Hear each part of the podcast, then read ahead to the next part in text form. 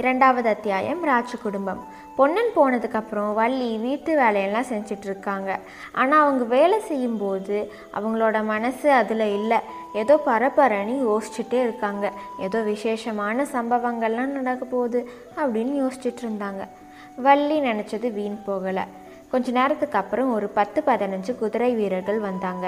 அவங்களுக்கு மத்தியில் ரெண்டு வெள்ளை குதிரைகளும் ஒரு அழகாக அலங்கரிக்கப்பட்ட ஒரு பல்லக்கும் இருந்துச்சு. ஆனால் அந்த குதிரையிலையோ பல்லக்குலேயோ யாருமே உட்காரல.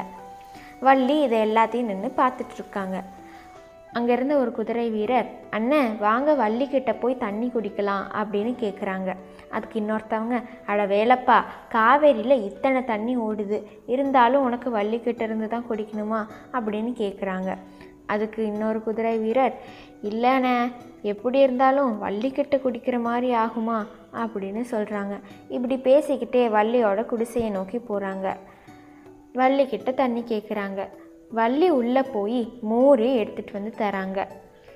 இப்படி அவங்க தண்ணி குடிச்சிட்டு இருக்கும்போது ஆமாம் மகாராஜா இன்னைக்கு உறையூர் போகிறாராமே என்ன அவசரம்? அப்படின்னு வள்ளி கேட்குறாங்க எங்களதுக்கு கேட்குற வள்ளி? படகோட்டி பொன்னனுக்கு தெரியாத ராஜ ரகசியமா?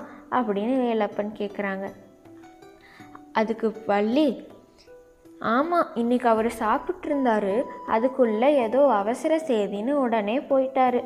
பாதி வயிறு கூட நிரம்பி இருக்காது அப்படின்னு சொல்கிறாங்க அதுக்கு வேலப்பன் பாரப்பா பொன்னன் மேலே இருக்கிற அக்கறைய அப்படின்னு கேலியாக சொல்கிறாங்க சரி சரி என்னை கேலி பண்ணதெல்லாம் போதும் அப்படின்னு வள்ளி சொல்கிறாங்க இல்லை வள்ளி இன்னும் எத்தனை நாளுக்கு தான் நாம் இப்படி கேலி பண்ணிட்டு இருக்கிறது?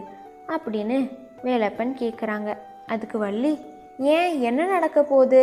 அப்படின்னு கேட்குறாங்க பெரிய யுத்தம் வரப்போதே உனக்கு தெரியாதா? ஆமாம் யுத்தம் வருதுன்னு சொல்லிட்டு இருக்காங்க ஆனால் எதுக்காக யுத்தம் தான் எனக்கு தெரியல. சொல்கிறேன் கேளு. ஆறு வருஷமாக நம்ம மகாராஜா காஞ்சி நரசிம்ம சக்கரவர்த்திக்கு கப்பம் கட்டல.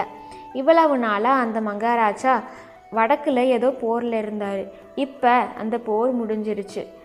அதனால் நாம் நாலு வருஷமாக கப்பம் கட்டாததற்கு முகாந்திரம் கேட்குறக்கு பல்லவ தூதர்கள்லாம் வராங்க. சரி அதுக்கு எதுக்கு போர்? நாலு வருஷத்தோட கப்பத்தையும் சேர்த்தி இப்போவே கொடுத்துர்லாம்ல? அப்படின்னு வள்ளி சொல்கிறாங்க அதுக்கு வேலப்பன் இல்லை வள்ளி அதில் தான் நமக்கு மகாராஜாவுக்கு இஷ்டம் இல்லை அப்படின்னு சொல்கிறாங்க இப்படி பேசிகிட்டு இருக்கும்போதே ஒரு படகு வருது. ஆனால் அது பொன்னன் போன மாதிரி சாதாரண படகு இல்லை. அது ஒரு ராஜ படகு. ராஜ யார் யாரெல்லாம் இருந்தாங்க தெரியுமா? பார்த்திப மகாராஜாவும் அருண்மொழி மகாராணியும் இளவரசன் விக்ரமனும் இருந்தாங்க.